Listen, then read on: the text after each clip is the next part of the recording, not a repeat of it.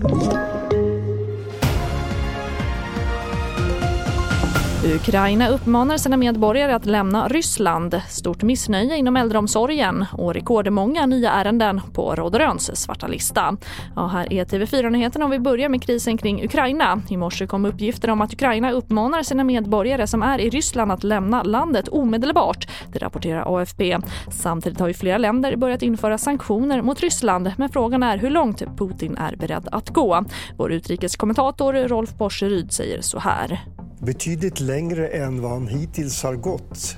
Det sannolikt nästa steg blir att man försöker inta hela Donbassregionen. Idag kontrollerar man en tredjedel av det området. Det innebär strider, krig med eh, blodspillan, definitivt. När det beskedet kommer vet vi inte.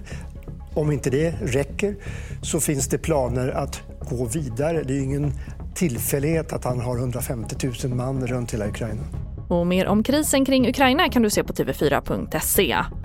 Och arbetsmiljön på landets äldreboenden är undermålig enligt en ny rapport från fackförbundet Kommunal som SVT rapporterar om.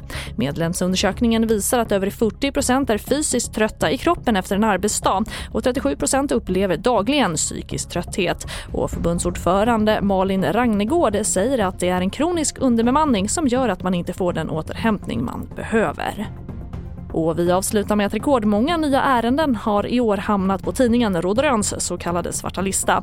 483 företag har struntat i Allmänna reklamationsnämndens rekommendationer och ett av dem är Telia som delvis ägs av staten. Här hör vi Daniel Kjellberg, chefredaktör på Råd och Rön. Det är naturligtvis allvarligt både för de kunder som har blivit lämnade i sticket men det är också principiellt intressant tycker jag att, att det här systemet bygger ju på en överenskommelse om att, att, att företagen faktiskt följer de besluten som reklamationsnämnden fattar.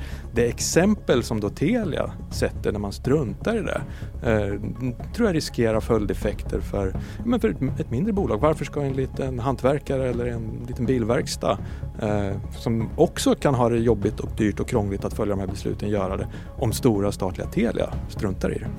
Och det får sätta punkt för den här sändningen. Fler nyheter hittar du på vår sajt tv4.se i studion nu, Charlotte Hemgren.